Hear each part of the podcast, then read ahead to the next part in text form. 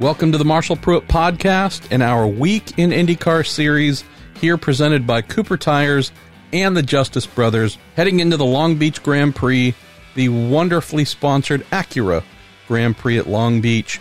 Cannot wait. Truly one of my absolute favorite events every year. It's not just because of IndyCar, it's because of everything. It's IndyCar as a headliner, IMSA and their 100 minute race to close out Saturday. It is World Challenge that is there. It is the Stadium Super Trucks. There's also of late been a really cool vintage series of some sort chosen by Jim Michaelian and the group there that run the association that run the event. In this year, in honor of IMSA's 50th anniversary, they're doing a throwback to about a two year period in the very early 90s where IMSA GTO cars competed. And yeah, how's this? You know, I love me some IndyCar. And IndyCar has been the uh, foundation of my life for the majority of my life. I'll also say that when we go to Long Beach this weekend and see these 750 horsepower open wheel rockets perform, and then even when we see the, I don't know, 650 ish horsepower IMSA cars perform, the brand new Daytona Prototype Internationals and, and GTs and whatnot, just keep in mind that when the IMSA GTO cars from late 80s, mid to late 80s, very early 90s are on track, yeah, those are going to be the most powerful vehicles on track all weekend long, period, end of statement. 800 horsepower, 900 horsepower, pure insanity. And so the best and the most fun of these cars from this Woebegone IMSA GTO uh, point in time is they happen, many of them happen to use the same motors found in the IMSA GTP cars. So, anyways, wrap all that together. Plus, there's concerts going on, there's great food, and then there's also the Racer Party, which is invitation only, but I'll just mention it because it's something I look forward to. Saturday night, the 27th annual. Thursday night, we have the Road Racing Drivers Club event, and that is honoring David Hobbs. Uh, what, this Wednesday? I'm going down Wednesday morning, going to meet up with uh, my friend Jim Busby, a great sports car entrant, and capture a podcast with him. Then going to head over to All American Racers and continue a film project that started late last year with Justin Gurney. Uh, after that, going to meet up with my friend Nick Hunziker, the artist, who's just pretty amazing to do a little bit of recording there. So it's just a great week. Great friends, great everything. So definite, whatever problems might be ailing you, Long Beach is certainly, for me at least, something that takes many of them away. I'm also thankful considering last year when I got hit with a nasty viral infection the weekend of Phoenix IndyCar, I actually ended up missing Long Beach. I think my left eye was swollen shut and I looked even more like an ogre or Bigfoot or something. So I was pretty much wiped out for the rest of April. So really stoked that very strange for me having been to Long Beach for decades as a competitor and now also on the media side. Weird to miss a year, but so happy that I am heading back. So for our guests today, we have the awesome, the amazing, the king of the beach, Al Unser Jr. We spent a little over half an hour on the phone. Uh, and then also, we're going to close with, as we continue to bring our Cooper Tires drivers, team owners, and whatnot on the road to Indy onto the podcast here. We close with reigning USF 2000 champion Kyle Kirkwood, who is now competing in the Indy Pro 2000 series. And so, caught up with him.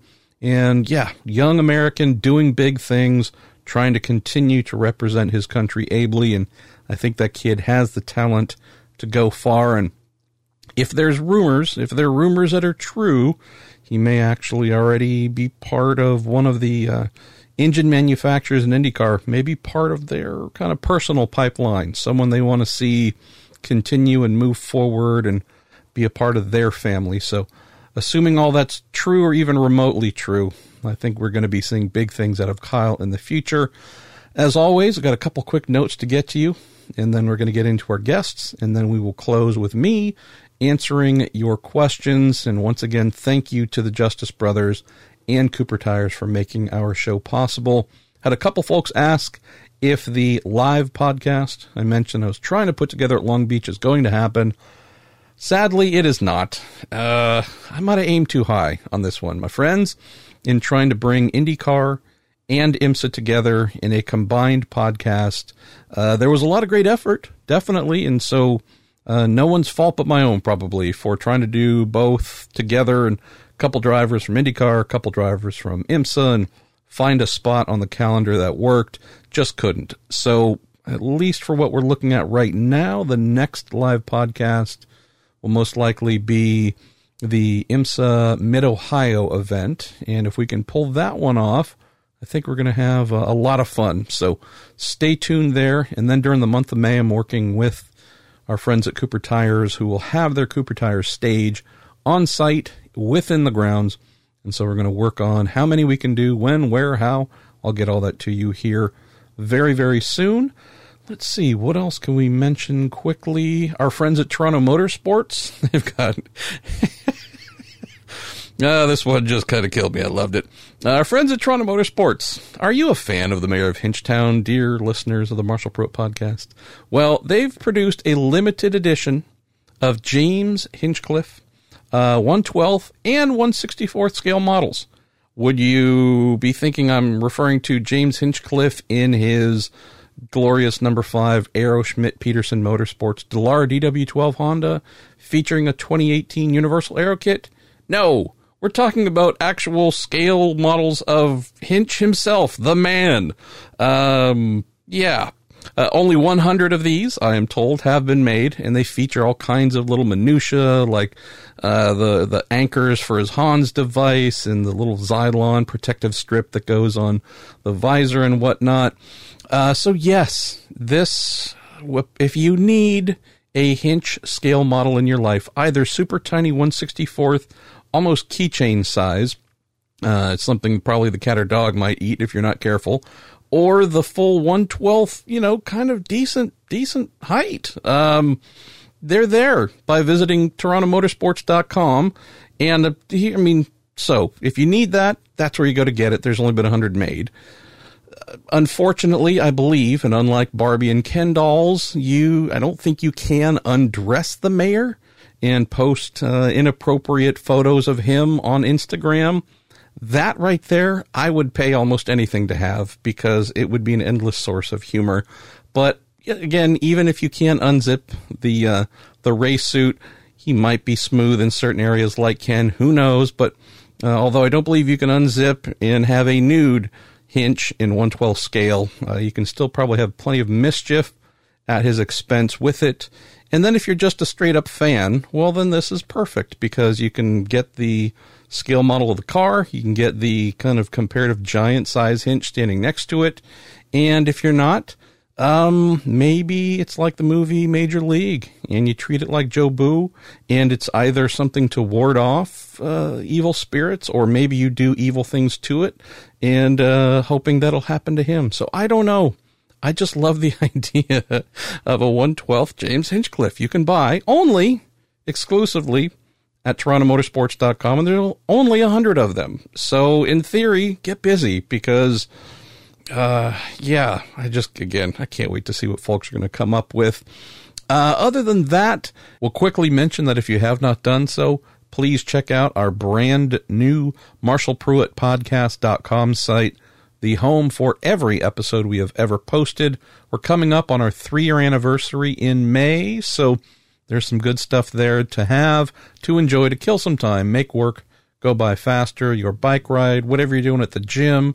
Who knows if you're uh, on a stakeout and you're just getting tired of listening to the guy next to you, at least what I perceive things to be in every kind of buddy cop movie, go ahead and pop in your earbuds. Visit MarshallPruettPodcast.com you can stream every episode we have ever posted, 500 plus, and also if you have not done so, you can subscribe so you do get every episode the moment it becomes available. All right, we're going to get going here with Al Unser Jr., followed by Kyle Kirkwood, and then I will come in and close the show as I've been doing of late with your Q&A, all brought to you by Cooper Tires and the Justice Brothers.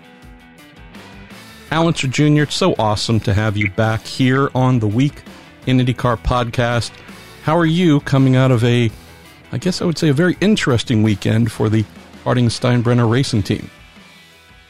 Yeah, we're we're doing okay. You know, uh, thanks for having us on, Marshall. It's it's always great to to chat with you. You know, we're we're uh, we had a challenging weekend at, at Barber uh, this last weekend, and uh, but that's behind us now, and now we're looking forward to uh, to the Long Beach Grand Prix, and so we're we'll be heading there uh, later on this week. Let's get rocking and rolling. We have a bunch of great questions that have come in from our listeners, as we always do. And I will say, you know, let's go to one here. We got a couple of Long Beach themes, as I mentioned before we started recording. There's rumor you've done well there. Uh, so I think I read on a place on the internet you might have actually won once or twice at Long Beach, or six times, all kidding aside. Uh, so this year, among your, I mean, hell, brother, almost every time we go to Long Beach, it's an anniversary of a victory, one of your six victories there. 1994, though, if we look back 25 years, you and that glorious Penske PC23. What comes to mind about the 94 race? Uh, it might have been a little bit of a messy day for some drivers, but what comes to mind from what was your, what, fifth of six total wins? Yeah, it was. Um it was a great day. I mean, you know, uh, anytime you do well at Long Beach, it's it's it's a great day. You know, it's our, our second most popular race on the on the whole series, and always has been. And uh, you know, driving for Roger, it was it was my third race for him. Uh, you know, the beginning of the season in '94, I had just joined the team, and you know, we were able to uh, to win there uh, for Roger and for Marlboro and all that kind of stuff. And it was uh, it was just a good day. We had a great weekend. You know, we were quick all weekend long, and and really, I was racing. You know, PT and and uh, and Emerson. You know, we, we kind of had the field covered, and and so uh, you know, it was just uh, it was one of those great days at Long Beach, and and we were able to to pull into victory circle. You came home almost 40 seconds ahead of Nigel Mansell, who was coming off his 93 championship with Newman Haas. You're about 45 seconds or so up the road on that young punk Robby Gordon. I mean, that's, uh, if we're looking at podiums in Victory Lane, Unser Jr., Mansell, and Gordon, that, that's, well, I don't know about Nigel, but that sounds like a pretty fun party that night at least it was it was good. Like I said, anytime you do well at Long Beach, it's a it's a great day. And and uh, you know, I just remember racing against Paul. Really, Paul Tracy. He was he was the one that uh, that was the quickest, and I think he he had issues during the day. He spun or something, and and uh, and so on. So well. I believe he started on pole, but yeah, part of a magical year for you that rolled on in 94. Let's go to Matt Odland. Interesting here. We've got a, a couple of questions on this theme. Start off with Matt, who says, Al, what is it like coaching young drivers? And he asks, what do you look for in their performances, both on track and within the team to work with? Well, really, what I look forward, what I look for is uh, is if I if I see something that that I feel that I can help, uh, whether it be uh, you know talking to his engineer or him driving on the track, and if I suggest something that if he goes out and does it right away, or if he just ignores me and stays doing what he's doing, and uh, you know, so far I've been I've been really fortunate in the aspect that, that I've had I've had really good drivers that have listened to me and they've gone out and and and tried whatever I suggested, whatever that is, and and as long as I see them try it, sometimes it doesn't work, you know, for them because all of us have different driving styles and that sort of thing, and so, but as long as they try uh, to learn, uh, then that's really really the, the, the main quality that, that I try to look for. Neil Joseph asks, What are your thoughts about this young, crazy kid named Colton Herta who has turned IndyCar on its head so early in his rookie campaign? I think Herta is just a natural talent. You know, uh, honestly, he reminds me of me. Wow. you know, I mean, he uh, he's been racing go karts since he was very, very young, uh, like I did.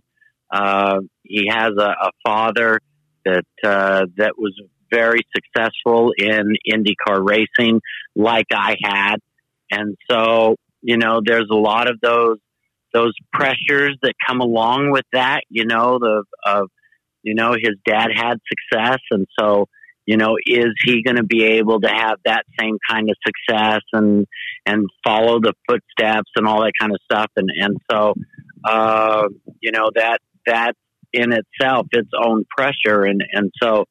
Uh, you know, all the situations, Colton has, has just absorbed it. He's very calm. He's very methodical. He goes out there and just gets the job done and, and, uh, and is very quiet about it, you know, and, and so, uh, you know, he's, uh, he's been a real joy to work with. Jordan Darwin asks, Al, how much of your winning knowledge of Long Beach can be translated to today's different layout and cars? Well, I've I've kind of been thinking about that. You know, um, not much to be honest. Uh, the, the the cars are are pretty different.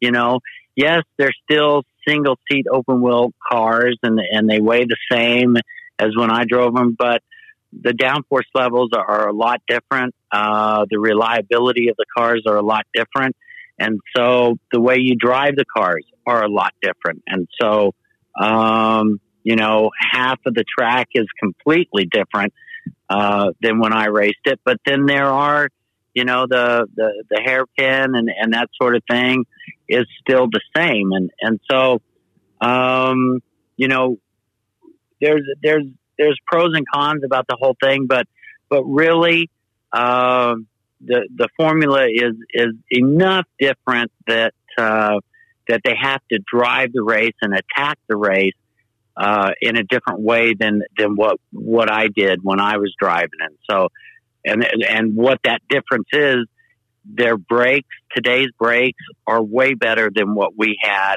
Uh, the tire technology is way better today than what we had, and so these guys go out today and they drive ten tenths the whole entire race. And uh, and in in my day, we had to protect the brakes. You know, I mean, if you if you went out there and drove it as hard as you possibly could at the beginning of the race, you wouldn't have any brakes at the end of the race. Mm. And, and, so you really had to uh, kind of like have a maintenance program as the race went on, and and uh, to have a, a car that you could race at the end of the race. And and same way with the tire technology you know, the, the tires that we, that, that I raced with, you know, they would tend to fall off a lot more during a, a, a, a stint of, of, of fuel load than the Firestones do today. The Firestones last a lot longer than, than what we had. And so, uh, you just have to, it's just a different formula and you just have to attack it in a different way.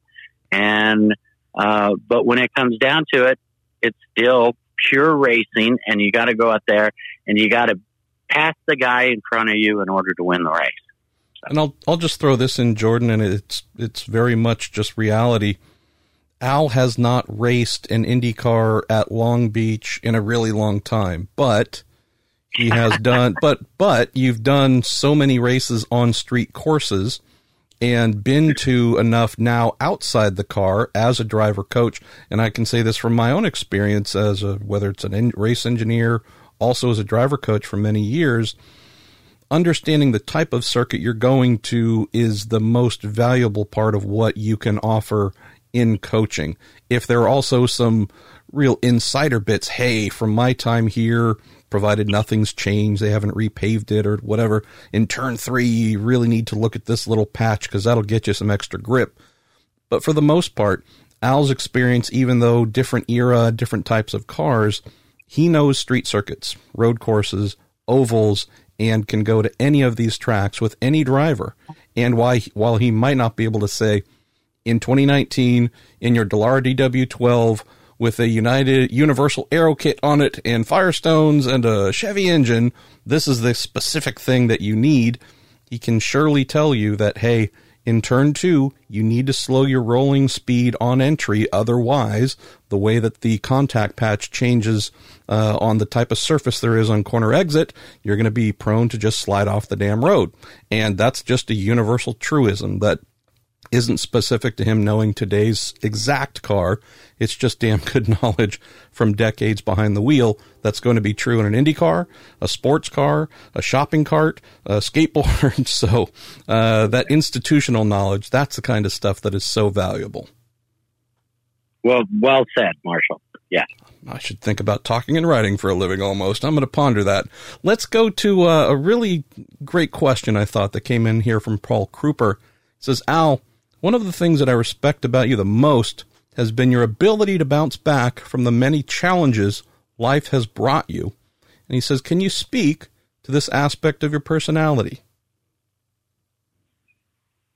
Oh, gosh. Um, you know, I guess in in racing, um, there's there's just there's so much adversity that, that, that you face in racing. And, and I guess with my personality and what I did for a living, you know, I, I raced over 300 IndyCar races and I only won 34 of them, mm. you know, and so, you know, when you, when you look at that kind of analogy, I, I look at it and I go, well, this is a losing business, mm. you know, and so, uh, you have to work hard at it in racing and and and then you know with with, my life challenges my my uh, fight with alcohol and so on um, you know it's been it's been a, a, real challenge and you have to work at it every day just like I had to work at at, at winning races every single day. And and, and so um, you know there there's a lot of correlation there but but at the end of the day, you know, uh, to overcome adversity is is something that that we all have to do every single day. My daughter Cody, who's in a wheelchair, you know, she's she's the strongest person that I know, mm. you know, and and you know, her challenges uh, every single day are way more than than what my challenges were and and you know you you kind of go to to the same thing. You know, if if life was a bed of roses, you know, we, would all be we'd all be happy. But you know, life isn't. Life is is there's good days and there's bad days, and and you have to try to keep an even keel with the goods and with the bads, and and uh, and so you know, um, hopefully we've we've been able to to to do that every day and and and you know make life better. Let me ask or follow up with that, Al. I know that looking at my life, I have become toughened and hardened and found very deep inner resolve as a result of having gone through a lot of personal hardships when I was a toddler, a little bit later in life, but it was something where hard and bad situations made me or gave me the opportunity to either find that inner strength or just fall apart. I, I might have fallen apart once or twice, but to get to that place where there was that inner strength, what was it like for you? Was this something that, you know, but flip side, some folks are just tough bastards come out of the womb and they're like, I'm taking on the world and I'm going to win. Just curious for you, what was this like for you? Learned or uh, just nature? Oh man, you're getting deep on me, Marshall. Hey, um, talk about racing is the easy stuff, brother. This is the, these are the things we really want to know about who you are as a man. Yeah, I'm still learning that. To be yeah. honest, you know, um, I don't know. You know, I've I've uh, over the years, quite honestly, I've I've uh, God is a way bigger part of my life today than uh, than He ever was in my 20s and 30s, and mm. and uh, and so, uh, my goal today is to be as spiritually fit as I possibly can. And, uh, and what I mean by that is going to church, listening to the Word, and uh, and trying to apply that in in my life. And and uh, you know, uh, quite honestly, Jesus has helped me through a lot of things. Well, the congregation says Amen, my friend. I uh, that that makes me quite happy to hear. Let's go to Eric Franklin. A little bit of a similar theme. He says, Al, congratulations on finishing your first 5K. He says drivers today seem to be much more focused on overall fitness compared to maybe when you came up. And he asks, what role did physical training play in your driving days? Well, in in my driving days, um, I was, you know, being being born in the family that I was born into, and and talking with my dad, you know, uh, my dad's thought process was if the race car is not working, you could be Hercules and you're still going to lose the race.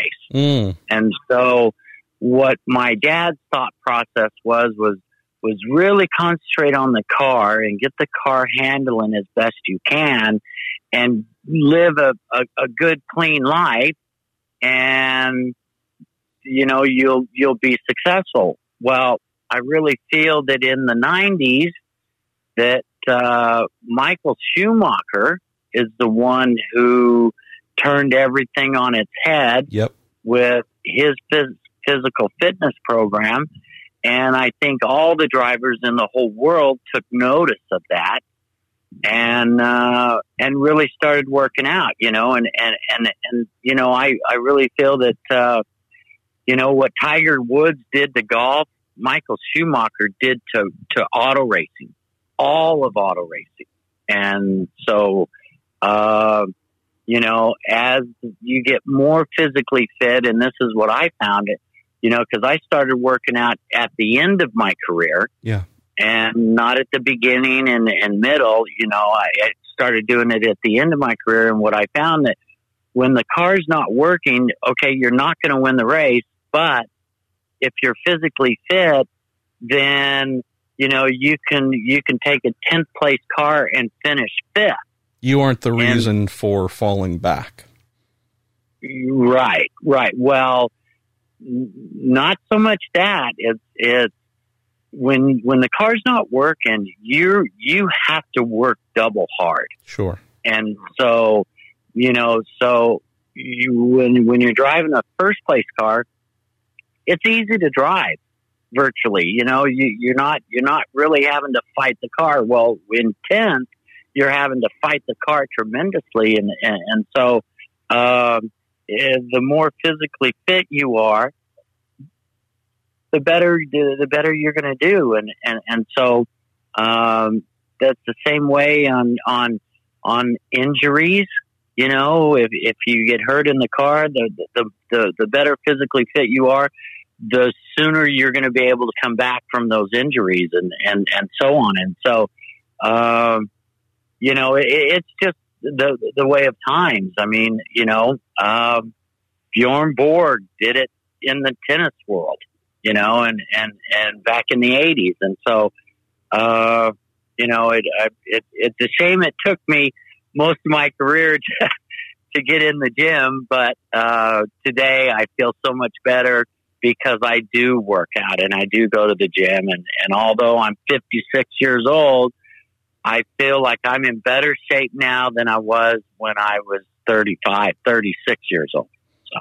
Well, you're going to get another amen there for someone who's 48 and has lost about 35 pounds of a thousand pounds that I need to lose so far.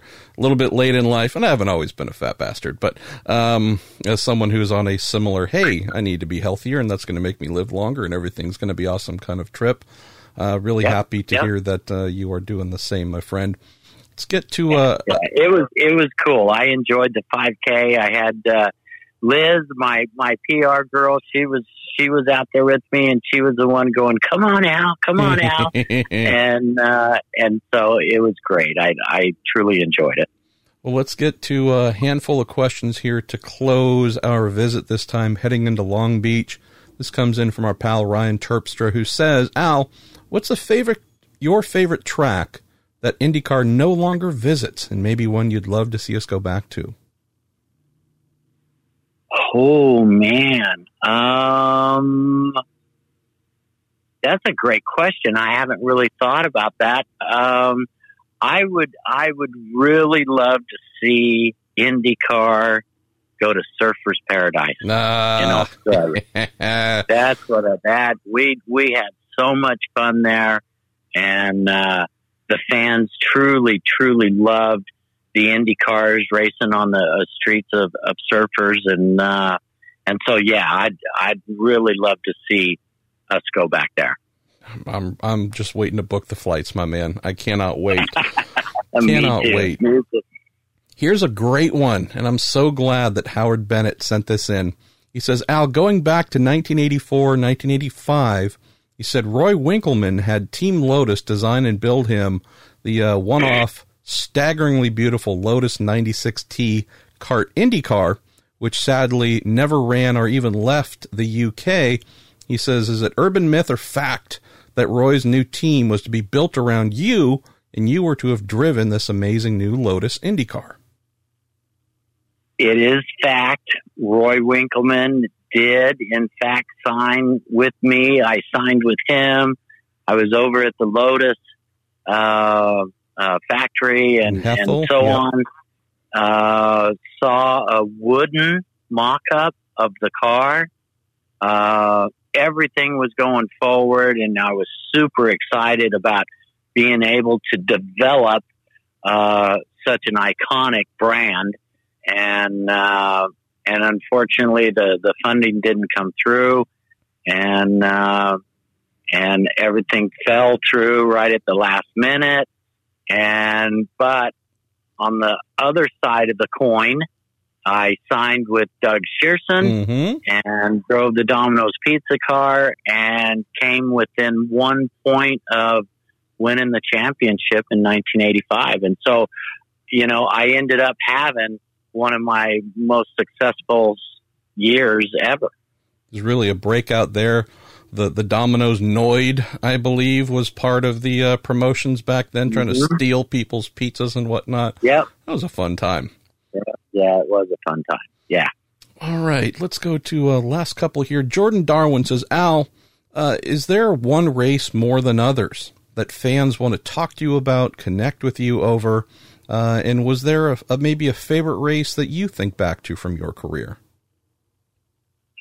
Well, I always enjoy talking about Indianapolis. You know, the Indy 500 is what I live for. And still to this day, it is the race of all races. And so, uh, you know, uh, I felt 89 was, uh, was the best drive I ever drove at Indianapolis, you know. Uh, although I didn't win that day, um, it uh, it was my best drive of, of, of my all of the races that, that I raced at Indy. Well, we're going to have to do a deeper, we're, we're going to have to do a separate podcast here in the next couple weeks about that 89 event because not only was it phenomenal to observe from you in terms of driving performance, but as I've told you before, as someone who was screaming and shouting like a madman over the contact uh, that lost the race. I was expecting you and thought you would have been in your, you know, full full right mind to jump out and throw your helmet at Mo or just vent, and you didn't. And again, it just taught me so much about you and your character. Where here you are trying to win the race, it means the most to you and your family. It doesn't happen, and you would have had a green light to act as ugly as you wanted, but instead you uh, went the route of class. So, again, I'm hoping we can find some time here to just talk about the 30th anniversary of that. All right, one or two more here to close.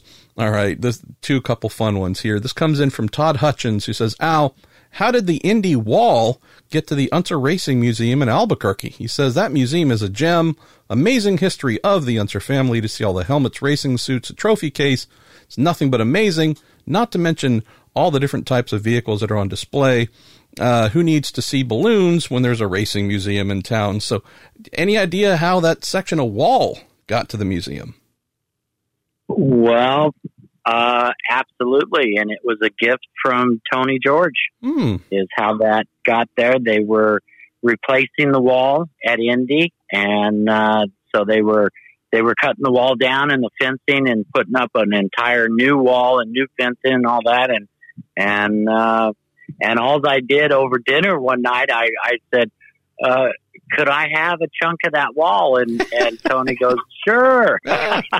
and so the next day we took a, a can of spray paint and marked off. He goes, "What section do you want?" You know, and and uh, and I went to turn three where I had hit, you know, in in '89, and and I go, "Okay, from here to here," and we got 80 feet of it, and the fencing, a USAC timing stand, observer stand, you know, and so. uh it, it was a gift from Tony, and you know I, I just couldn't thank him enough for for letting me have such a uh, piece of nostalgia, you know, that, that, uh, that the Indy 500 is all about. And so, uh, that's how we got it. And, and, you know, he's right about the museum that my dad got his, his, his heart and soul into that museum and it turned out really well. And, and, you know, we as the family, we're super proud of what dad did, did accomplish with that. You know, I found one other great one here to throw at you before the closing one I think you're going to enjoy. This comes in from our friend Steve on Twitter. He says, What did you learn by racing both sprint cars and the ASA stock cars that proved valuable in your IndyCar career? Well, I only ran one ASA stock car race, and that was at Milwaukee.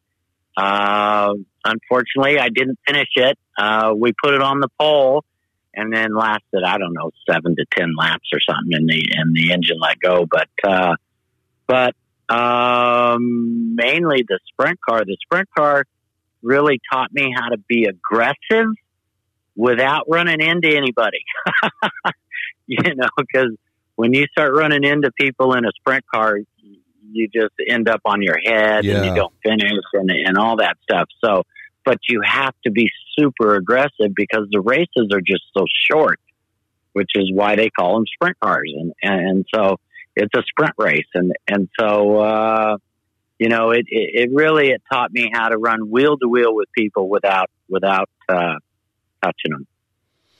All right. Final question goes to our pal Justin Ford who asks, How was the SVRA during the VROC Vintage Race of Champions battle at Road Atlanta Go with our friend Willy T. Ribbs?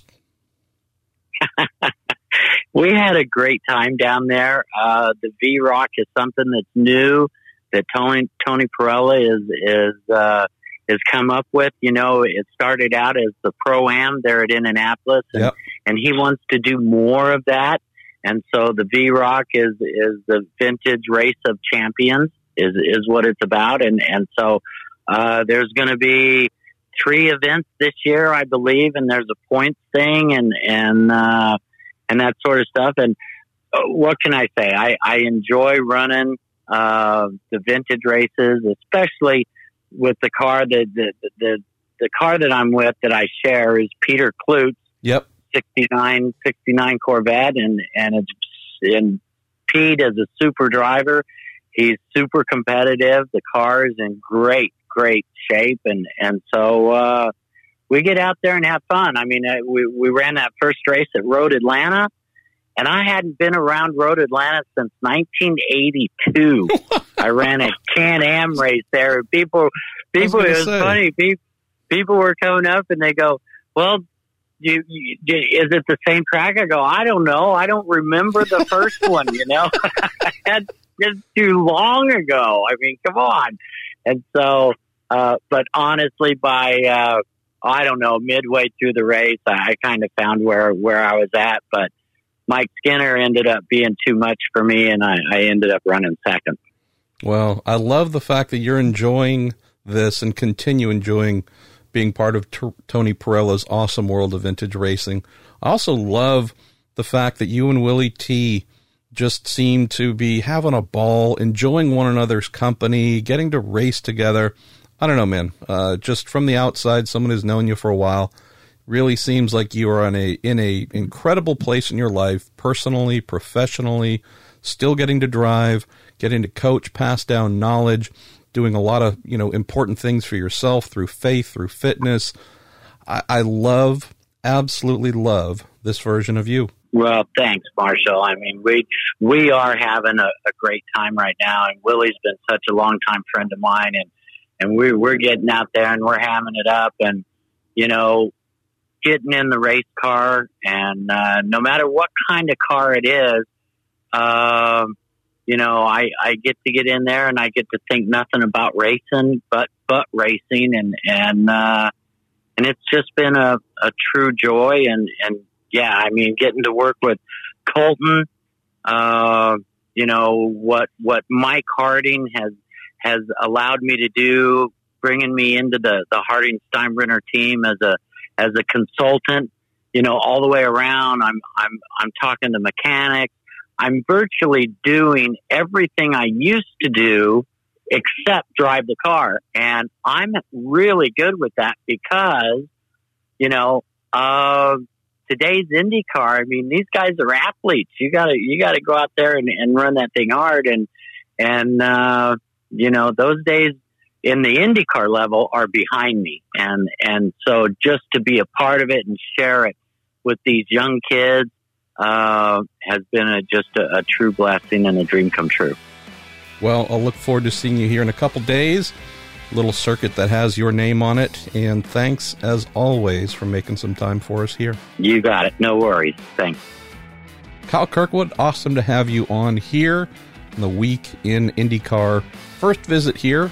Got to meet you a couple years ago when you had been nominated and named to Jeremy Shaw's amazing Team USA scholarship. And then super happy to not only know, not, not as if there's ever a question, Kyle, that Jeremy has a great eye, but seeing you absolutely mop the floor with everybody last year on the way to winning the US F2000 title and now move on up to the Indy Pro 2000 series. How you doing? Uh, I'm doing good. Thank, thank you for having me. It's, uh, it's a true pleasure, honestly. Looking at how things went for you on the opening weekend, obviously coming off, I know you had a podium there, uh, sitting fifth in the standings. Parker Thompson obviously got off to a a great start in the Indy Pro 2000 regard. But give us a little thought about where you're at mindset coming into this year, this team that you've signed with as well. Obviously, that advancement prize from Mazda uh, doing good things for you. But before we get into some of the questions that folks have sent in for you, let's just get caught up on your thoughts on how the uh, good number 28 RP Motorsports entry with you in it, uh, things are going to start off the year.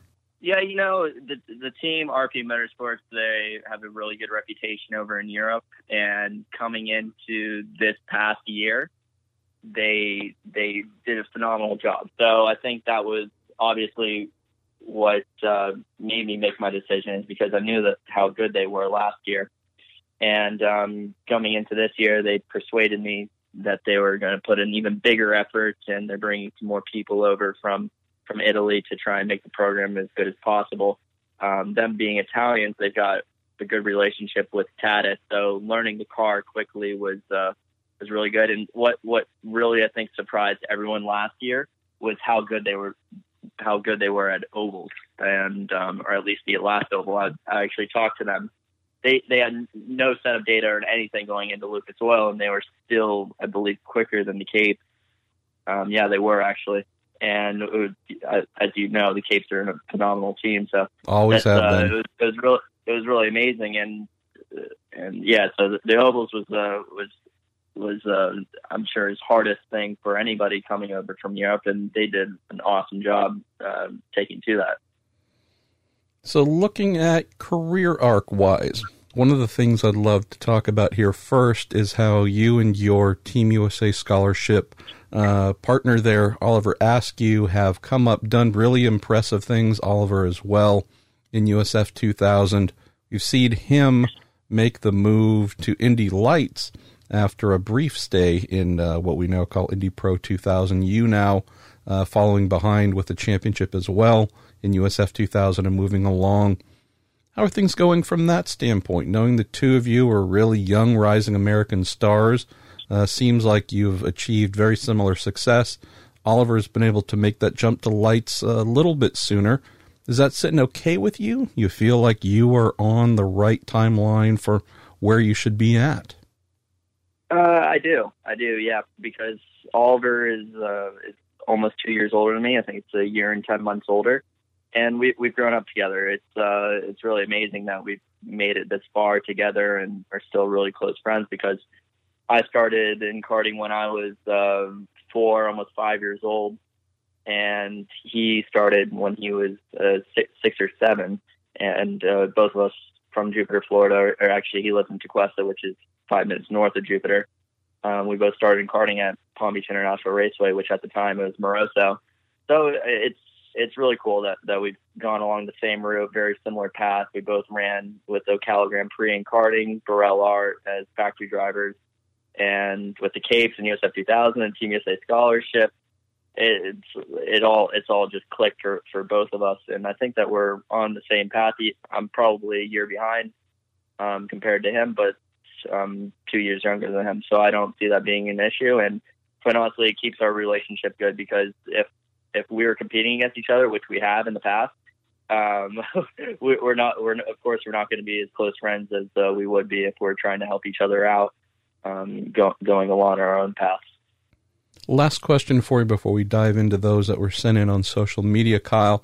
Looking at again, just coming out of this first weekend of action in St. Pete, uh, you uh, ahead of you in points and fourth, good old Sting Ray Robb, one of the best names in motor racing. Daniel Frost, a rookie in front of him.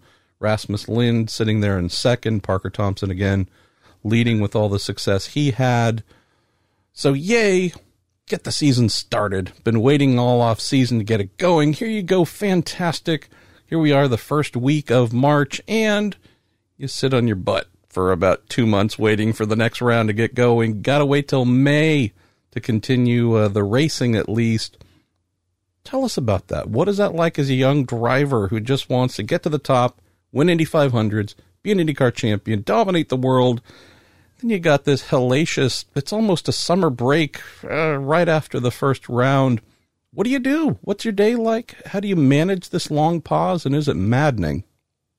Uh, well, for, first off, it's if you're if you had a weekend like I did at St. Petersburg where I crashed out in the first race, and um, I was able to make a little bit of a comeback on on the next day and finish finished second. But um, just having that in the back of my mind after having such a phenomenal year last year with 20, 28 out of 32 wins between different three different series.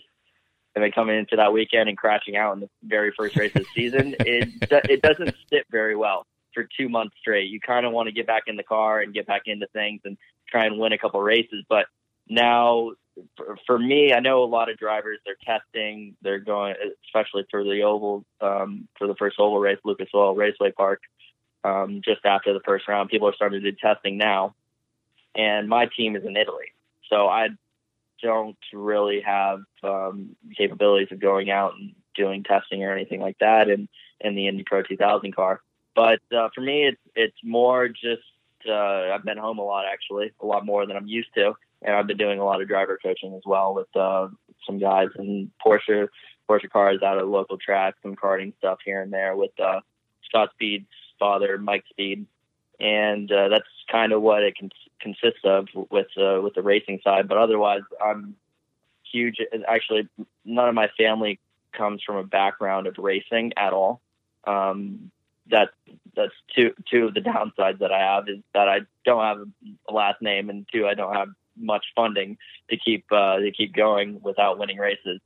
So for for me, um, my whole family has a background of soccer and fishing and other little sports, but none of them racing. So for me, I spend time with my family going fishing or um, maybe hunting here and there.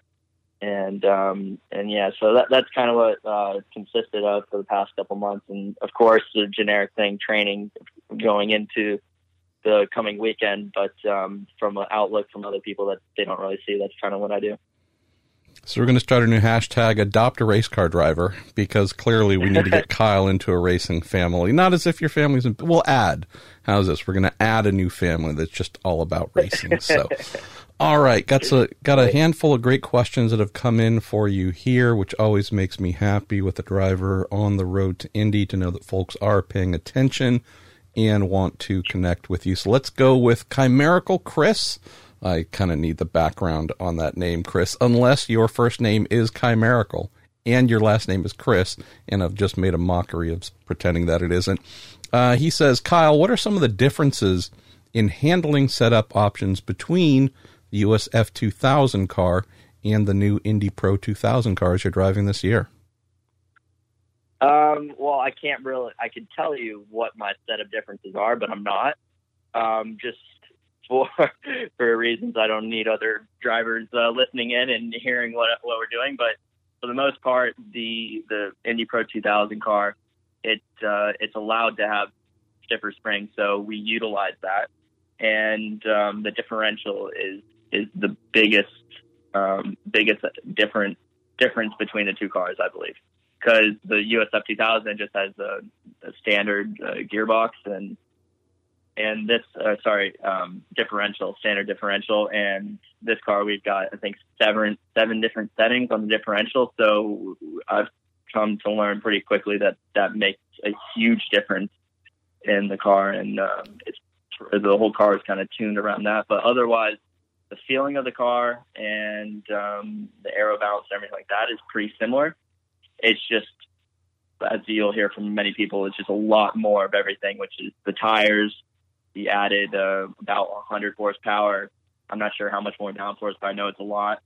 Um, and there's, uh, like I said, the differential is, is another thing that you can change, which is a huge component to any race car. And that's something that I believe we might have even touched on in last week's episode about differential changes and what the diff can do to modify the handling characteristics of the car. Actually, Ryan Hunter-Reay helped answer that for a listener. And I love the fact that here, not just waiting to get to the top step of the road to Indy and Indy Lights, but actually in the, the middle tier, you are now able to get in and play with and modify and learn this aspect of vehicle dynamics because – it will absolutely be a big part of what you are doing when you do get to lights, when you get to, I should say, IndyCar in particular. It's a big area where if you haven't had a chance to do much of it coming up, well, you're going to have to learn on the fly in IndyCar. So another really awesome aspect of the road to Indy and just training drivers, not just to go quickly, but to build that engineering side of your resume so that you and your future race engineers will actually be able to really drill down into the finer aspects of making the car do what you want to do. All right, Kyle, let's go to Dan Gallagher, who says, Kyle, who is the one current competitor that you would like to do a helmet swap with on the expectation you will one day competing with him or her uh, for the next decade or so in the sport? Oh, that's a that's a hard question there. A helmet swap. Um, man, I've never I've never even thought about that to be to be quite honest. I really like the way my helmet is now. But see, that's but, actually a fairly common thing in IndyCar where uh, you'll have drivers, obviously they're friends, but uh, you'll have drivers that will do helmet swaps. I've heard one story, and I won't mention the IndyCar driver, but they've they've earned a bit of a, a crappy reputation of doing helmet swaps, but with non-race used helmets. So almost to the point where you think they might have had a handful of them just painted up and maybe the cheapest model possible so that when they're asked, another driver asks to do a helmet swap, instead of it being something that was raced used and has some sort of competition sentimental value, now it's something that has only ever been uh, seen by the painter and then saved for a future kind of cheapen out a little bit on a helmet swap. But yeah, it's not uncommon in Indy cars, so you might need to think about that. If there's anyone today where, in theory, you might rock up to the Indy 500 and uh, you know wear their helmet for a day is a bit of a fun throwback, and they wear yours. Yeah, um, no, I've I've heard of it before, but I've never actually put thought into it. Actually, swapping helmets with another driver, and if I think if I had to choose anyone's, um, I'm a fan of of both the DEForce drivers' helmets, and that's Moses De La Vara and Kory Enders. Mm. Um, but uh, I, I don't know. I don't know where their future or where their future aspirations aspirations are. Um, if they're focused on going towards IndyCar or anything like that. But I, I am a fan of their helmets, and I think switching with one of them would actually be pretty good. Let's go to Michael Goodyear, who sends in two great questions. He says, I know Kyle's a big fan of Formula One, and I was just wondering which team or driver you might have grown up supporting, and was there a particular driver who got you into the series, and as uh, you've had a chance to maybe meet any of those F1 heroes over your career so far? Yeah, you know, Rubens Barrichello is is one is one to think of that instantly comes to my mind, and he's somebody who you'll see around the paddock everywhere now here in the U.S. Uh, whether it's karting, USF 2000, uh, the F4 US, US Championship, uh, even I think he's he was around a couple of the F3 races last year, and he's a phenomenal guy. Really, he's, he's really down to earth, and I've known him for uh, for a few years now because when I was karting back with uh, with Oliver Askew and on Ocala Grand Prix, uh, we had a lot of drivers, and both his son uh, Fefo Barrichello and and Dudu Barrichello, Eduardo Barrichello, Their, and Fefo are their um, their nicknames, and you know that he's someone that kind of uh, mentored me a little bit and and helped, uh, especially with my driving. I used to train with him a little bit when when, uh, when his kids raced with Ocala Grand Prix, and um, I remember watching him. Uh, how, however many years ago it was now when he was with Ferrari and uh, racing with Michael Schumacher. So that was that was a pretty big deal to have met him and seen him come up to or see him as I'm coming up to the ranks um, with his children.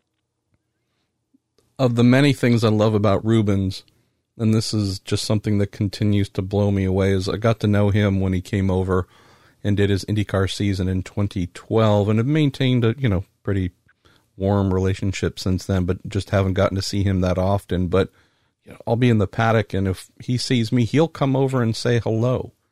And that's something you'd expect from someone that you still see on a regular basis, but just in someone that I might see once a year, maybe twice if I'm lucky now, I still think of him as that's Rubens frickin' Barrichello. And, you know, he, he, and I might have a friendly relationship, right. but this is the all time Iron Man of Formula One and this and that. And you go, God, you just need to get better, better friends and people you know. Cause if you're thinking of coming up to me, that just tells me we're going to step you up a little bit there, pal. But anyways, all kidding aside, it just speaks to who he is. you, you, you while he has this amazing history and CV, none of that is worn or carried with him.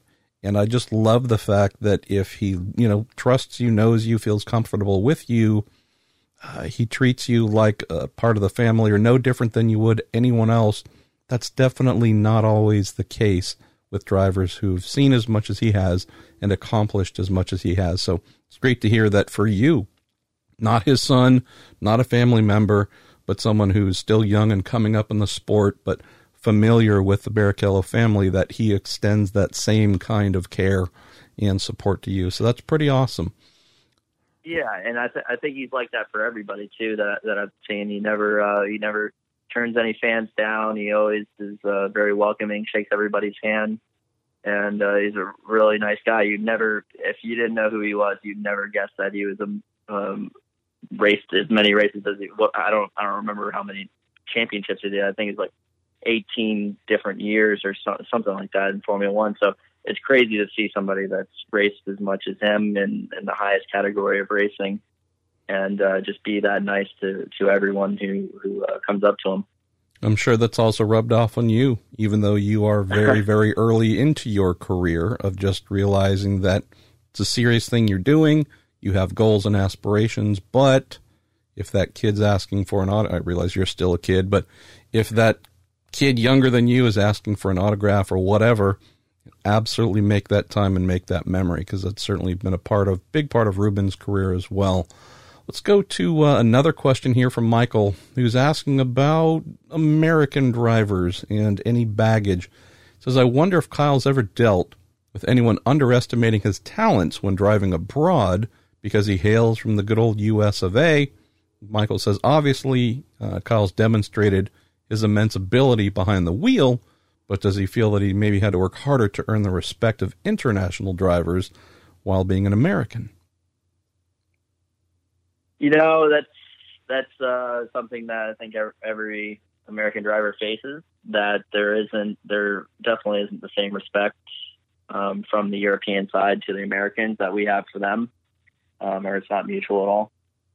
So it's whenever I raced over there and and car, I did a, a few World Championship karting events over there. Um, the respect that I received wasn't um, wasn't what you would expect it to be, um, which which is a bit unfortunate. But I think I think to me, racing back and forth between both uh, both over in Europe, uh, I raced Portugal, Italy, Spain, um, in the in the UK. So it's and both both the U.S. and over there, I think it's a similar talent, talent level. For instance, like Jamie Caroline came over and ran USF 2000 last year, and he was the the British F4 championship champion from the previous year, and he uh, he did he did decent, but he wasn't he wasn't. Uh, I don't think he was driving like me or a few other drivers. So it, it shows that I think the the Americans here can compete with uh, with the European drivers as well, and um, obviously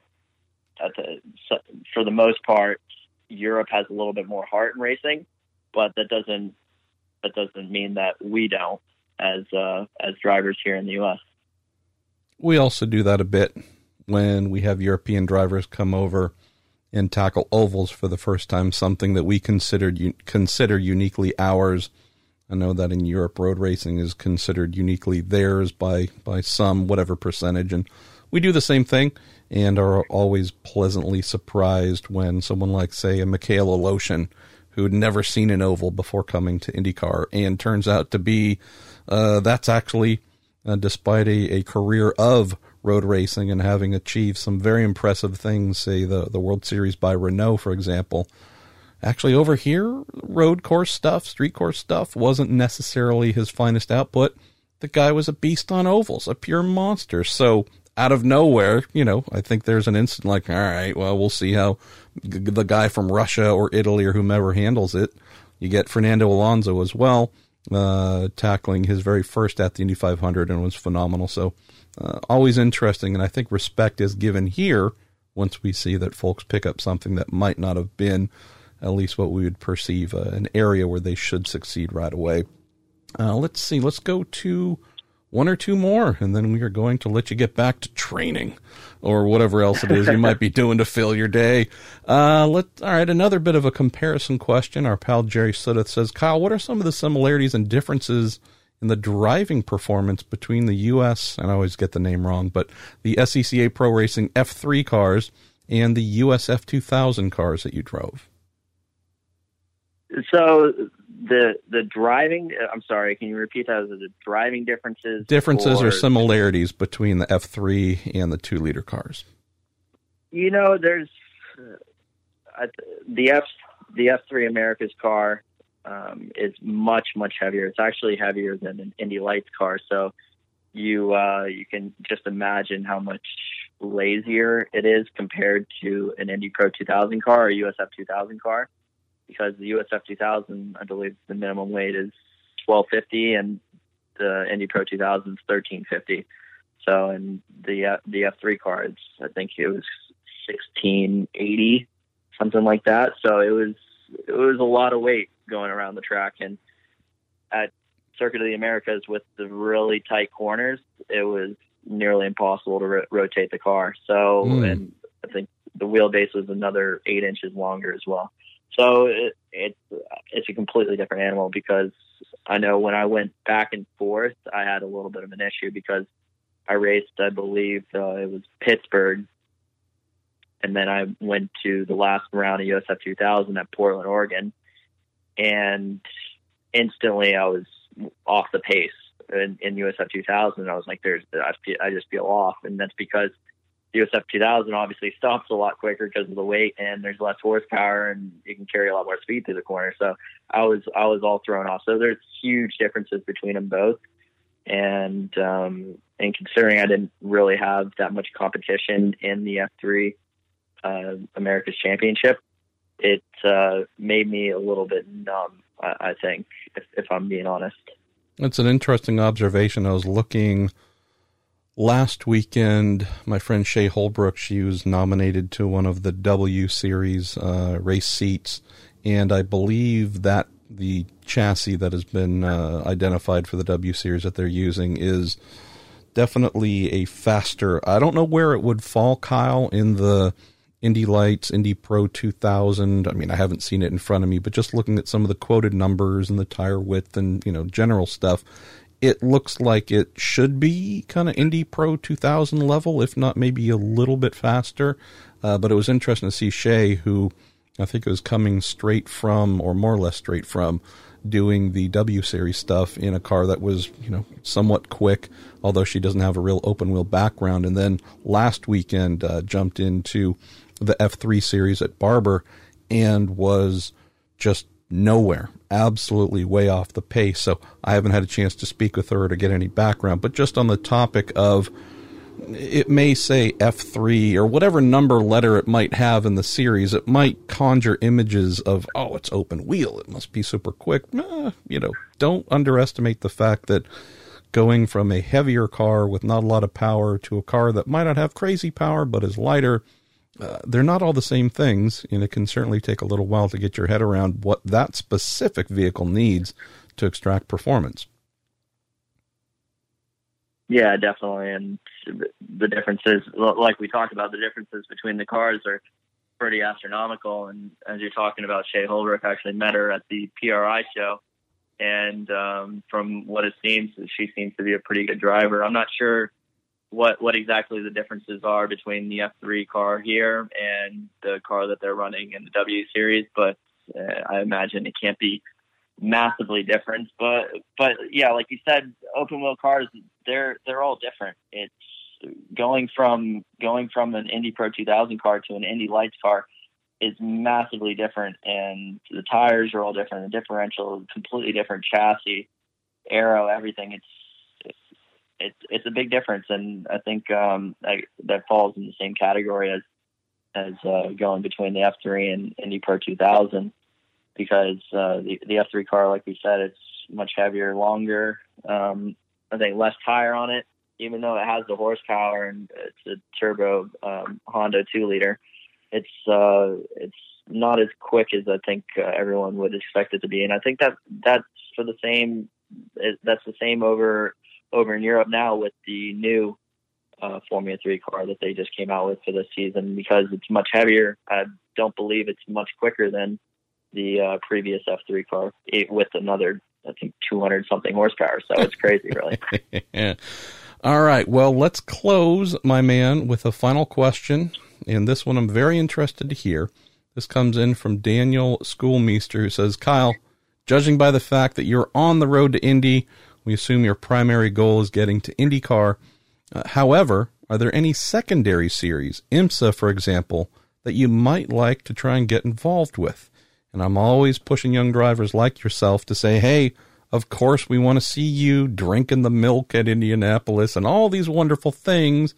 Don't necessarily sleep on trying to build that second or maybe even third career lane where you can be earning additional money and just making sure that at 45 years old, when you're done with open wheel, you don't go, oh, maybe I should get to know some people in sports cars.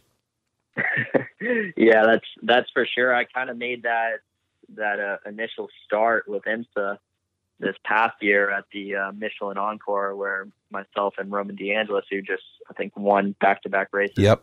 in the the GT3 Cup at, at um, Arbor, we both ran and won won the race uh, by by a good ways too. Sure we did. Kept checking out. We we led the race for for a very long time. So I made that initial start, and I really liked it. You know, I was I wasn't expecting the car, the car to actually feel as good as it did.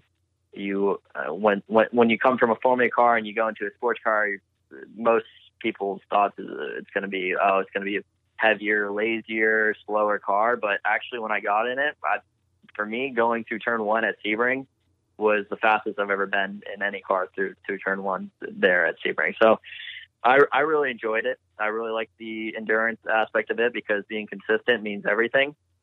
Um, and saving tires and fuel and all that stuff is, is really cool. So I was uh, I was really intrigued by that, and I think if I can get behind the wheel of another LMP3 car like that, or even in some sports cars and GTD, or even TCR, I would I would consider I would I would love to get into more sports car stuff because uh, I think I, I've got the background of open wheel, but I, I love all racing really, and going around the track is, uh, is one of my favorite things to do. No matter if it's uh, if it's a pit bike or a Formula One car, I, I could care less as long as I'm at the racetrack doing what I love. Music to my ear. Kyle Kirkwood, young American on the come up, doing good things along with so many really, really strong quality drivers coming up the road to Indy. Would love to see you in. Would love to cover you in multiple paddocks. So thumbs up to the sports car angle.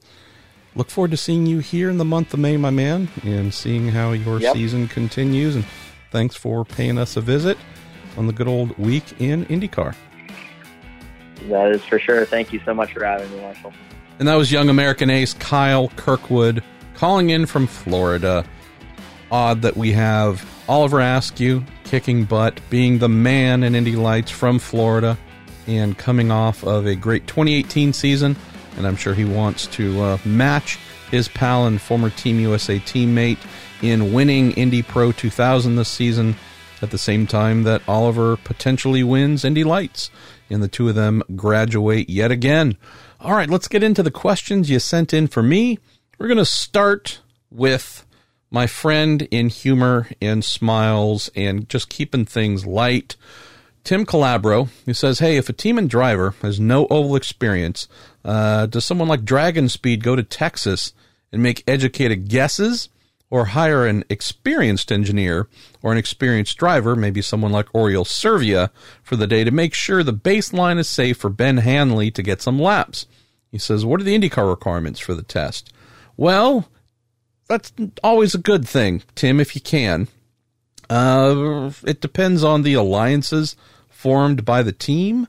Uh, if you've got teammates in this example, and I, I think it's the reason you brought it up, with DragonSpeed being a single car team. Um, yeah, I don't know as well if there are any experienced folks like a Servia who would willingly climb into the car unless they were a part of the review of the setup going on it and, you know, just having someone climb in. I don't know if many folks would want to do that with a team that's never done an oval race at a very daunting place like Texas which can eat cars very easily. So, uh, my guess, and I will see if I'm right or wrong because I'll ask Elton here uh, after the test, but my guess is this could be Ben venturing out on his own. And that's not completely abnormal. Uh, even for a driver and a team that's never done an oval, well, you kind of got to do it sometimes. Uh, what tends to happen is there's just a very serious and slow and gradual work up to speed initiative that says, hey, I know you might be lapping here. We'll just say 215 miles an hour is what we're going to aim for eventually. If you get over 150 or 100 on your first 10 laps, 20 laps, you're going to be in trouble. Just truly work it up uh, very slow. Keep in mind that they will indeed go for rides in a rental car around the circuit, getting coaching from uh, someone from IndyCar and maybe any advisors that they might bring along. But yeah, it's an interesting one here uh, in this instance. Will mention, and I won't get into names, but I did hear from a friend who may or may not have been contacted by DragonSpeed saying, Hey, uh, you know ovals. Um, could you be available for the month of May just as a support, as someone who can bring a veteran pair of eyes to help as we learn ourselves?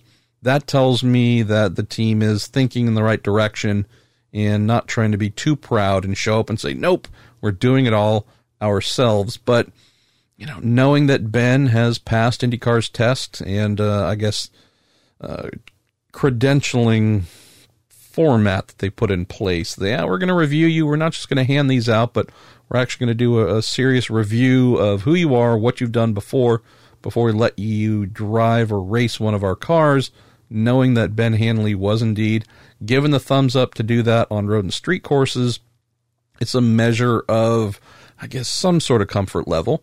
And although Ben has never turned a foot, much less a lap, on an oval, yeah, I think that IndyCar series has seen he's not going to be out there doing anything silly, hasn't really been overdriving, isn't a guy who we've seen throw the car off a bunch of times, if at all, I believe. So, you know, these are really good bones to work with, to develop from. And so, Tim, my guess is I can't say whether they would have someone to climb into the car beforehand, but there's also really good help and support from both engine manufacturers when it comes to aero suggestions, general chassis info and setup. So, would not surprise me at all to learn that Chevy and Chevy Racing has been some sort of help in this department so that what uh, what the team would use. Keep in mind Dallara as well is someone that they could lean on uh, with many many laps they're turned with these cars. I think there's going to be enough baseline setup info to draw from that should allow Ben or anybody to be not necessarily in a maybe pole winning place, but in something that would be competitive once they do get up to speed. Uh, let's see. Kyle Brown asks, would you rather wreck a Corvette at Detroit? That is referring to Mark Reuss's infamous incident last year, or roll a sweeper at Barber. I actually thought about this a little bit, Kyle, which might be a surprise. Um, I don't know what a sweeper costs. That's my concern here, because my first thing was cost. Um, wrecking a car, I've done that once, maybe twice in a motor race back in the day when I was small and skinny and thought that I had talent, and it sucked. Uh, not only because I hurt myself and have a lifelong injury as a result, but uh, I couldn't afford to fix it, and it took quite some time with a broken car sitting doing nothing because it was just way too expensive to get that little Formula Ford back on track. Then I think about a Corvette and what was it? Some sort of Grand Sport Stingray 5000 custom edition, you name it. It was some sort of really expensive, really fast Corvette that Mark Reuss pitched into the wall there. So I know that if you're Mark, who's quadruple super executive, uh, you know, you know people that could fix the car. Uh, for a normal person, yeah, that that's more than a year's salary, double a year's salary for plenty of folks, that might be a tough one to swallow. So my initial thought, Kyle, was, oh, uh, I'd rather do the sweeper than the Corvette. Then I realized I actually don't know what one of those sweepers happens to cost. Is it 20 grand, 30, 40? It seems like it might might not be that cheap. So maybe someone who knows can tell me. It's purely about cost though. It's it's not about ego because me me being on a racetrack in a race car, that's an embarrassment, number one. And then wrecking it would surprise no one. So, again, on the personal front, people are going to laugh either way. Uh, it's purely an economics thing. So, if you know what uh, something similar to the sweeper that got rolled uh, trying to come down the hill at a turn two, let me know. That might actually help me uh, sharpen my answer here for good old Kyle Brown. Dan Arnold says, What can be done about pole sitters and leaders slowing down at the start and restarts, then to get a jump on the field? It's dangerous, Dan says. I think he might be referring to the situation we had with Ed Jones going from 21st to 4th, jumping out of line. Um, at Barber, we had what? Felix Rosenqvist either hitting someone from behind or getting hit. Um, I mean, it is racing's dangerous. Dan, this probably is the least dangerous of all because they're going so slow by comparison. So, if I'm thinking of dangers in motor racing, this ain't one of them. But to your point, in terms of something maybe being a little more organized, I mean, IndyCar reserves the right, has the right, and at any point in time can penalize someone for jumping a start, uh, jumping on the brakes and packing people up and then taking off. I mean, it's at their discretion to say, hey, foul. That is not the way it works. And then invite someone to take a trip down pit lane, like they did with Ed Jones, who improved, what, uh, 16 positions, something like that, uh, 17 positions, I don't know, a whole bunch of positions by just kind of doing his own thing. And, you know, it's one of the many reasons we love ourselves. So, Ed Jones, uh, let's go to Bodon Clementiski. Tinsky. I'm sorry, Bodon. I'm murdering your last name, but that's why folks call me the last name assassin. Uh, he says, if it's so important for pits to be closed during yellows on road and street courses, why does IndyCar's race control casually break that rule? I think we in race control know what the rule ought to be. Believe this is indeed in reference to what happened with the yellow that we had on Sunday at Barber and its extended duration. Uh, now, I couldn't see, you know, from every camera angle whether there was still a lingering safety vehicle, cleanup vehicle, sweeper, or whatever that was out there. Would just say that if by chance they were kind of sort of put back into position, it didn't bother me when I realized, thought I realized, if I'm accurate, that there was an understanding that how Circuit of the Americas went down with the timing of pit lane being closed, that hosing a couple of drivers who had yet to pit. Realized the caveat was we had Felix Rosenqvist crashed on entry to pit lane, so you couldn't exactly have everyone diving into the pits while they're trying to get a car out of pit lane entry. But I think there might have been some recognition that hey, there there was definitely a little bit of sour taste for some with how that race uh, shifted in terms of who won and, and those who were disadvantaged.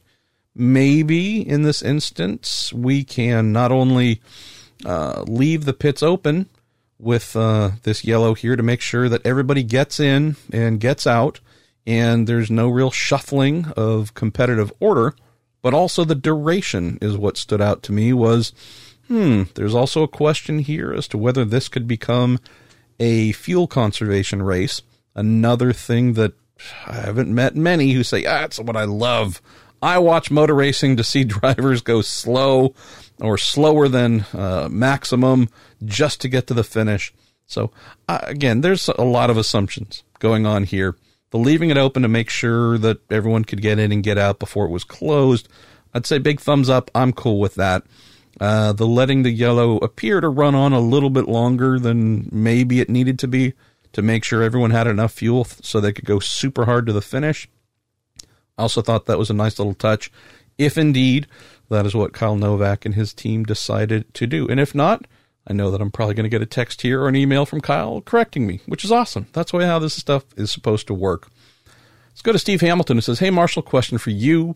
Why does a track like Barber need a repave after only a few years? Yet a track like Road America in a cooler climate with true freeze and thaw every year does not need one.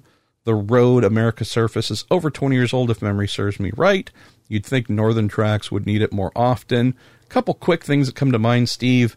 I don't know if Barber has been repaved uh, since it originally opened. I know that there was a resurfacing, or let, uh, let me rephrase that, a grinding, uh, a, a treating the existing surface. I don't know if actual new uh, tarmac has been put down. So if it has, then uh, I'm just happening to forget that.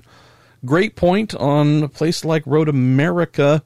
The one main thing that comes to mind is, as our friend Michael Cannon mentioned, I believe, in a uh, in this series in the Week in IndyCar presented by Cooper Tires and the Justice Brothers, right after the Circuit of the Americas spring training event it's that there's no such thing as, quote, track surface, meaning one thing, one actual material that every track is made from.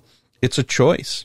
Each track says, hey, we want to have this amount of this material. We want that. We want rock. We want shells. We want you name it. Um, each track has its own idea as to what would be best, the best composition of that track uh, surface that is laid down. Some uh, happen to wear very quickly. So, despite their age, they might be in a warm climate. Who knows? But the track surface itself, we could almost think of like a uh, Firestone alternate tire, a red, that might provide great grip for a very short amount of time and then uh, falls off. And you might think of other track surface choices like the primaries that tend to last a lot longer. So some are going to wear faster, some are going to last longer. Uh, I don't know if that is the answer as to why Barber is in one situation and Road America is in the other, but that there might be something to it or there or thereabouts. Uh, let's go to Dennis Zosek, who says, Any further updates on the long term future of the Long Beach Grand Prix? Doesn't seem like the Angels, the uh, Major League Baseball team, are likely to move there, but it did sound like the mayor is determined to develop that area around the convention center. I'd like to hear the local government give a show of support for the race, no matter what is built, uh, but I haven't heard anything about that yet, have I? Have not, Dennis. When I did speak with the Grand Prix at Long Beach uh, Association president, Jim Michaelian, right after this item came out, spurred by the new mayor of Long Beach, there seems to be a uh, an acknowledgement that the parking lot area where we happen to park the Indy cars, where we happen to bring the IMSA series into, that whole general area there is essentially the largest undeveloped area in downtown Long Beach. If you're a mayor, new mayor looking for economic development, I think that would always stand out as the, ooh, what could we do there? How could we make money? What could we bring in? What could we put up? And so something like the uh, the Angels baseball team, I'm sure, stood out as an immediate thing. Then you hear from some who live there, some of the locals, and go, man, traffic is already murderous here. And if you've been to Long Beach, if you've been up and down, whether it's Shoreline or any of the uh, affiliated streets, uh, I, I, I, I, I don't even know. I don't know how you would do it and expect to get folks in and out. Uh, you might, if you got there, you might not get home before the next game started. Uh, there's just not a lot of really, you know, five, six lane wide throughways coming in or out. It's a lot of two lanes, three lanes, maybe a lot of city surface streets. Um, I'm thinking here in the Bay Area, uh, both the Candlestick Park that I grew up going to in uh, South San Francisco for the San Francisco Giants. It is truly right off of the highway. I mean, the ingress and egress brilliant, super simple. Even the new AT&T Park is super close. Not as close as Candlestick, but super close to a major uh, throughway with a highway there. And there's lots of other ways to get in, uh, to be there. It's also not a big kind of drive your car in and park type place. Um, so, anyways, I just can't think, knowing how congested uh, downtown Long Beach happens to be, Dennis. Yeah, I don't know how they would actually fit it in without it just clogging the place's heart. And yeah, so I think the bigger question, and I don't have an answer to this, but I think the bigger question is depending on how long the new mayor is in office, is this something that is going to be viewed as a real jewel that needs something? Gotta put something there. If this is something that the mayor believes, then I fear that yes, there's something go- that's going to fill that space that could indeed make the Grand Prix.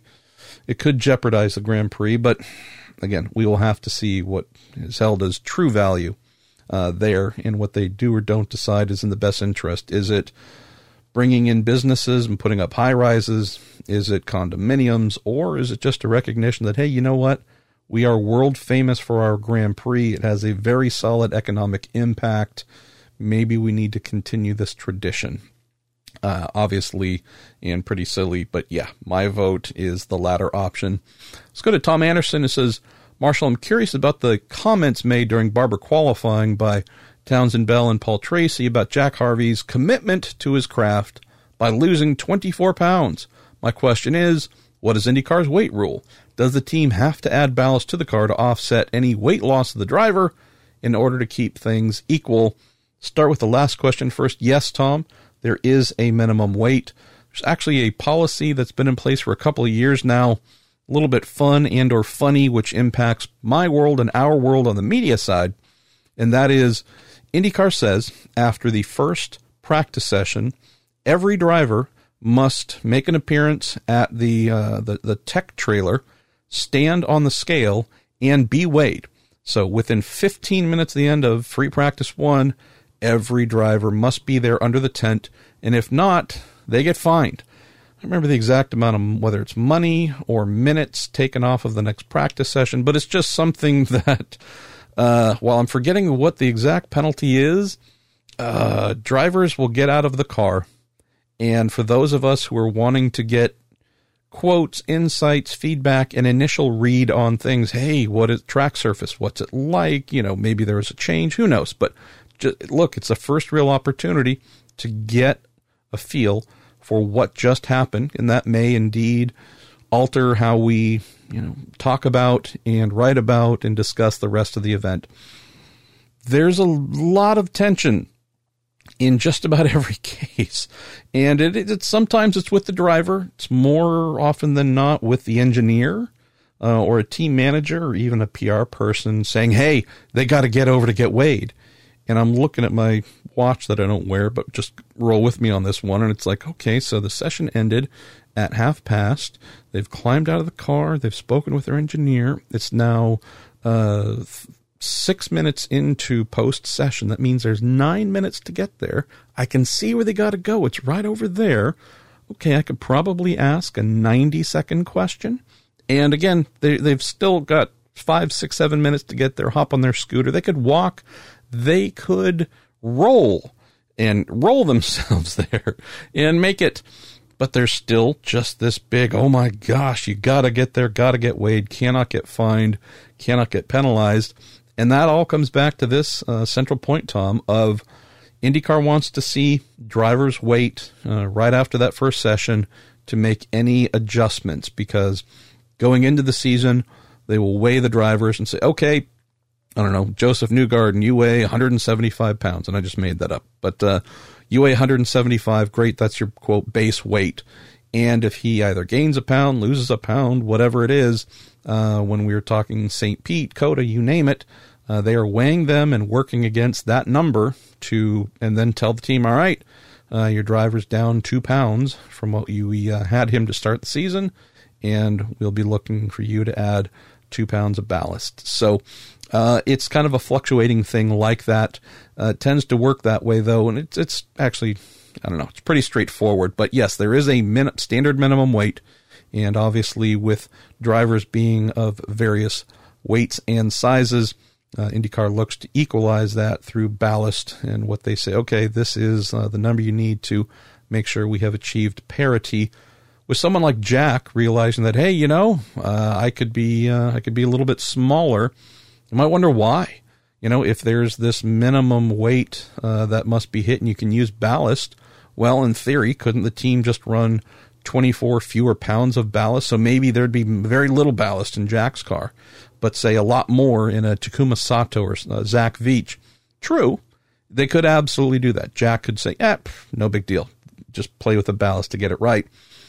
There's some performance stuff to consider here. Uh, not only is it less mass, for Jack to manage in the cockpit. So that's when you think about the really fast corners, also the super high speed to almost nothing uh, braking zones. That's just less of him to get thrown around in the car, to get squeezed into the belts. Easier for him to manage, less of himself that he has to nourish that needs either liquids or energy, etc. So that's just the basic side. There's the other aspect too, and I remembered learning this. It hadn't really occurred to me. Keep in mind, I wasn't always the smartest mechanic when I was younger, but there was one race team that I worked for. This was in a, a smaller sports car series where the driver was six foot six. Uh, just a, a, big old man of a man. He wasn't really heavy, heavy, but at six foot six, you know, he's definitely going to have a lot of mass from the waist up definitely in comparison to any of his competitors. And I just remember hearing him talk about one of the teams that he drove for uh, before ours. He said, "Yeah, my engineer saw me the first time. Uh, first time he saw me, uh, his initial, his immediate response was, "We need to put the car back on the setup pad because I need to make some changes to accommodate for a di- very different center of gravity uh, than I was ever anticipating. And so, if you think about in very general terms, very, again, most basic, you want to get the weight in a car as low down as possible. Uh, it just helps from in every capacity, every handling capacity, rotating, braking, acceleration, low, good, high, bad.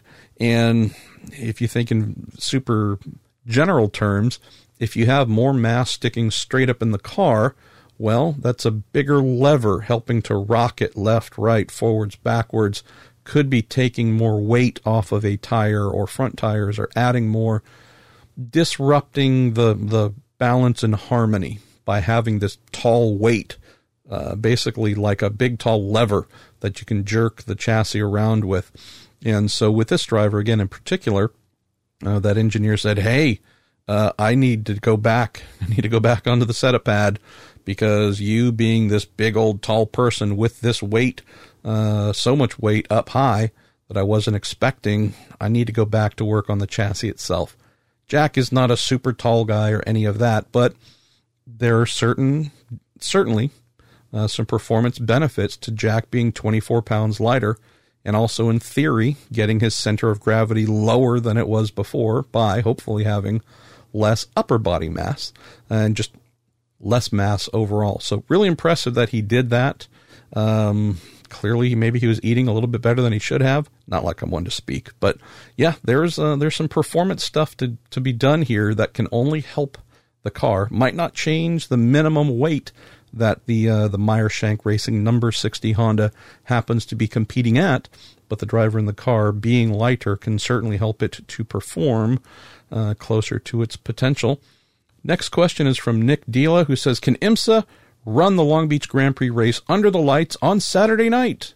Well, I'm sure they could, but they don't because the Grand Prix Nick puts on concerts uh, pretty much right after that stuff is done. The Bubba Burger Grand Prix is finished. So, yeah, I don't, uh, I don't foresee that being a thing. Uh, it would be surprise me if it was. Uh, we'll go to Delaney Calhoun. Hello, Delaney Calhoun. I apologize. I think this might be the first time you're sending in a question, Delaney, and if so, thanks for listening in. Says, what would you think about seeing each team's damper provider on the entry list like we see with the engine provider? It would be a lot more interesting info than Dallara slash Firestone! Exclamation point. All right, I got to raise my hand here, Delaney. I was kind of thinking of doing that at the beginning of the season. I think I wrote a piece about uh, every driver and engineering combo, uh, engineer combo, and was thinking of adding in which damper provider uh, each of those drivers slash teams had I chose not to, though, and this is maybe the answer to the question. I chose not to because there is almost no such thing as a quote damper provider and or solution. Now, of course, you go, well, what, what are you talking about? Well, there are three main providers that I can think of right now. That being Öhlins, that being Dynamic, which is owned by Multimatic, and then Penske Racing Shocks. Those are the three where, if we're just looking at the damper bodies, those are probably the most common you're going to come across. But the internals tend to be so heavily modified, individualistic, individual everything, machine made. Um, it's almost a case of the shell is just not a representation of what's inside. So, from a Ed Carpenter Racing to a Dale Coyne Racing to a on down the list, basically every team might have the vendor of choice in terms of what they start with, but it's not an off the shelf thing.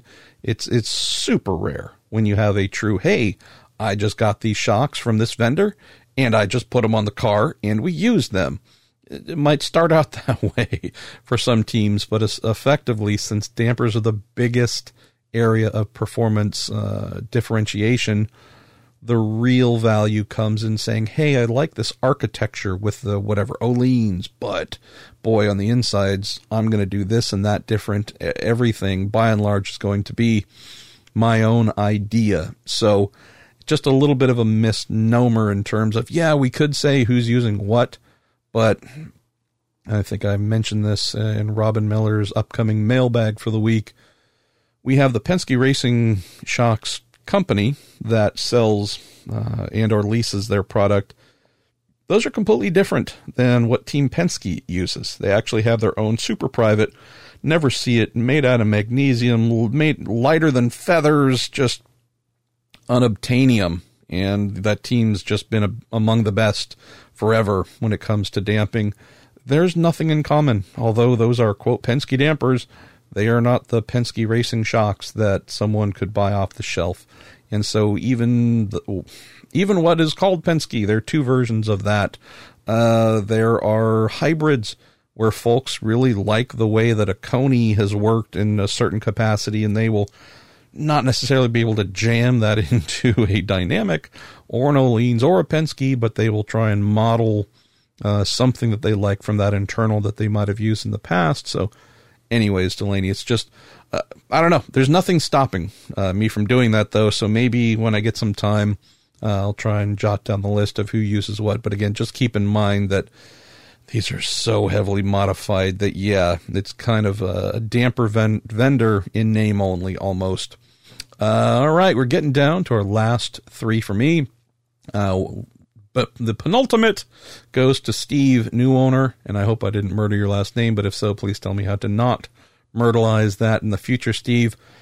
He asks, very critical question, how did WrestleMania compare this year? And this coming after uh, last year, finishing up the what was the final Phoenix IndyCar race, then jumped on a plane the next morning, Sunday morning, uh, flew out to Louisiana and went to the Superdome with my lady and saw our very first WrestleMania live. That was amazing. Uh, just that we actually spoke about that last night while watching WrestleMania from uh, on the WWE Network from MetLife Stadium, and uh, again we weren't there, so we're having to just use what we saw on television versus what we done seen with our eyes, but it wasn't bad. Some of the matches were awesome. Uh, was so happy to see Becky Lynch uh, take home both titles. That was amazing. There was someone definitely cutting onions in the room when Kofi uh, took the belt off of Daniel Bryan. I mean, there was a bunch of very popular results uh, that would, I think, make a lot of people just really happy. Not exactly sure about Kurt Angle losing his farewell match, um, but uh, lots of really good individual matches that I thought were a lot of fun and and struck a lot of correct chords. Spectacle, though, might have been missing just a little bit. Uh, at least sitting inside last year in the Superdome. Um, wow, that was something to behold. The colors, the lights, the everything. It felt grand. At least watching last night, I don't know if it got all the way there, but most of you probably didn't tune in wanting to hear MP on his Week in IndyCar talk about WrestleMania, but too bad. It's one of the things that I enjoy and it amuses me and makes my brain happy. So there you go. And thanks for asking, Steve. We're going to wrap up here with Ed Joris. Ed, thank you for sending in questions all the time. He says, Hey, am I the only one who would have wanted the restart at lap 61 or 62? The way teams would have faced a choice between all out conservation versus dash and splash. It seems like the restart at 64 was timed so that everyone could make it all the way to the end on fuel. Seemed a bit forced to me. Covered off that a little bit in the beginning, Ed. Uh, but yeah, I think I've been consistent in saying over many years I'm not a huge rules guy. And that doesn't mean I don't like rules and don't think they should be enforced, but I'm not a fan of rules just being adhered to because, dang it, it's a rule no matter what. If it ruins the show, if it detracts from things, don't matter. It doesn't matter. It was written down, therefore, the rules are why we are here. There are some folks, especially in sports car, who, sports car racing fans, who 100% live and die by the rules and freak out a little bit if rules are not adhered to perfectly. I'm just not that guy. And I don't think rules just be abandoned for no particular reason. But I don't know if I want to have folks talking about a race uh, and having, hey, okay, why did they do this? Why didn't they do that? I'm confused rather than, oh, well, okay, so yeah, maybe they bent the rules a little bit or, uh, you know, swallowed the whistle on uh, maybe pushing out that restart a few laps to make sure that it could go all out to the end with no uh, major dash and splash, as you mentioned. I'm okay with that. I'm trying to think of the bigger picture here, uh, where we're trying to put on a good show, trying to get more folks to care, trying to make sure that we have racing in years to come. You know, these are real questions, real concerns. And so I'm not saying that all the big picture concerns should therefore trump uh, rules and make us forget them. I'd say this one didn't seem super egregious, provided uh, there was that flexibility to go green earlier. So, again, my mindset, which I'm sure is very different from many other mindsets uh, from fans and such, yeah, I, I didn't have an issue here. The last question that you sent in, Ed, was the one that I really wanted to dive into. Said, reading rumors of one of the potential new OEMs wanting a hybrid IndyCar formula. Would you, hashtag me personally, my favorite, implement a hybrid system on ovals if that was the way to get more OEMs? I wouldn't draw a line at ovals, Ed. Uh, the the interest in hybridization among potential new manufacturers, I've heard similar. Um, this is the thing. I have heard the opposite from the current manufacturers. The current manufacturers, I think, have been very straightforward in saying we don't want them. We're concerned about costs. The reason I chose this as the last item, this isn't really a soapbox. It's just a, a restating of things, and I, I, feel the need to continue to restate things. I hope IndyCar is going to head in, the, in a smarter direction on this when we get to the new engine formula. At present, there is no plan for a hybrid component, a spec one, for example. Do I think that could change before we get to 2021, get into 2022 and such? We get this new engine formula. I think there's a possibility, uh, and I, I I hope so. Reason being, this is I, there hasn't been a lot for me to critique, truly critique. Hey, IndyCar, boy, did you get that one wrong. Um, they've been pretty sharp for a while now, especially with Jay Frye in charge. This is the one where they have missed the boat. Uh, I, I say this as someone who tends to be the guy who is covering and explaining to you, bringing to you the technical side of the sport, not just open wheel, but sports cars as well. And I would hate for IndyCar to go into a brand new engine formula that's meant to last five, six years. Who knows? I mean, this current one was only supposed to last what three, four, five years. Here we are. We're coming up on. Uh, we're going to be going into the tenth year uh, in the final year of this formula, uh, or ninth year, I should say, uh, before we get there. But just forever. Um, I would hate to see IndyCar bake itself into a all motor, brand new engine formula, something that is truly just here's a power plant, it is internal combustion engine, end of statement that would be woefully short sighted. And I don't know if IndyCar's upper brass fully grasps how much the international automotive sector is changing, how quickly it is changing. I don't recall if I mentioned this on the Week in IndyCar here. I believe I mentioned it on the Week in Sports Cars uh, podcast that I do. Fascinating conversation with my pal Allan McNish a couple of weeks ago at Sebring. He is obviously a team manager for Audi's Formula E program, brand ambassador on the automotive side. Now he's, you know, team principal looking after uh, their championship winning Formula E effort. And he mentioned at the recent Geneva Auto Show, uh, effectively, you know, really the world leader of auto shows and demonstrations of new products, thoughts, and technologies. He mentioned that every single one of the vehicles on Audi's stand at the, at the Geneva Auto Show was either full electric or hybrid. And he said, it wasn't unique to us. You walked down and looked at the display from this manufacturer and that manufacturer, not little boutique ones, but like real, whoa, they've been around for a long time. And effectively, everything they're putting out to show the world about who they are and where they're going, it has some sort of 100%, 50%, pick a percent, but it's got some form of hybridization included to think we're a couple years, we're still a couple years out from a brand new engine formula, and that would not include a hybrid. I just I cannot see how IndyCar would still allow that to happen and have to believe there is time for some form of intervention. Now, knowing that they want to make 900 to 1,000 horsepower with the internal combustion side. I'd love to see it. That'd be amazing. I hope that all of that happens. I'd just say that IndyCar would be wise to think about where IMSA is determined to take its next generation DPIs, the uh, DPI 2.0, as they're uh, referring to it in 2022. So, very similar timeline. Uh, they are looking to that next generation prototype. Same thing, manufacturer based cars, just like we have Chevy and Honda. They have Cadillac, part of the Chevy uh, General Motors family.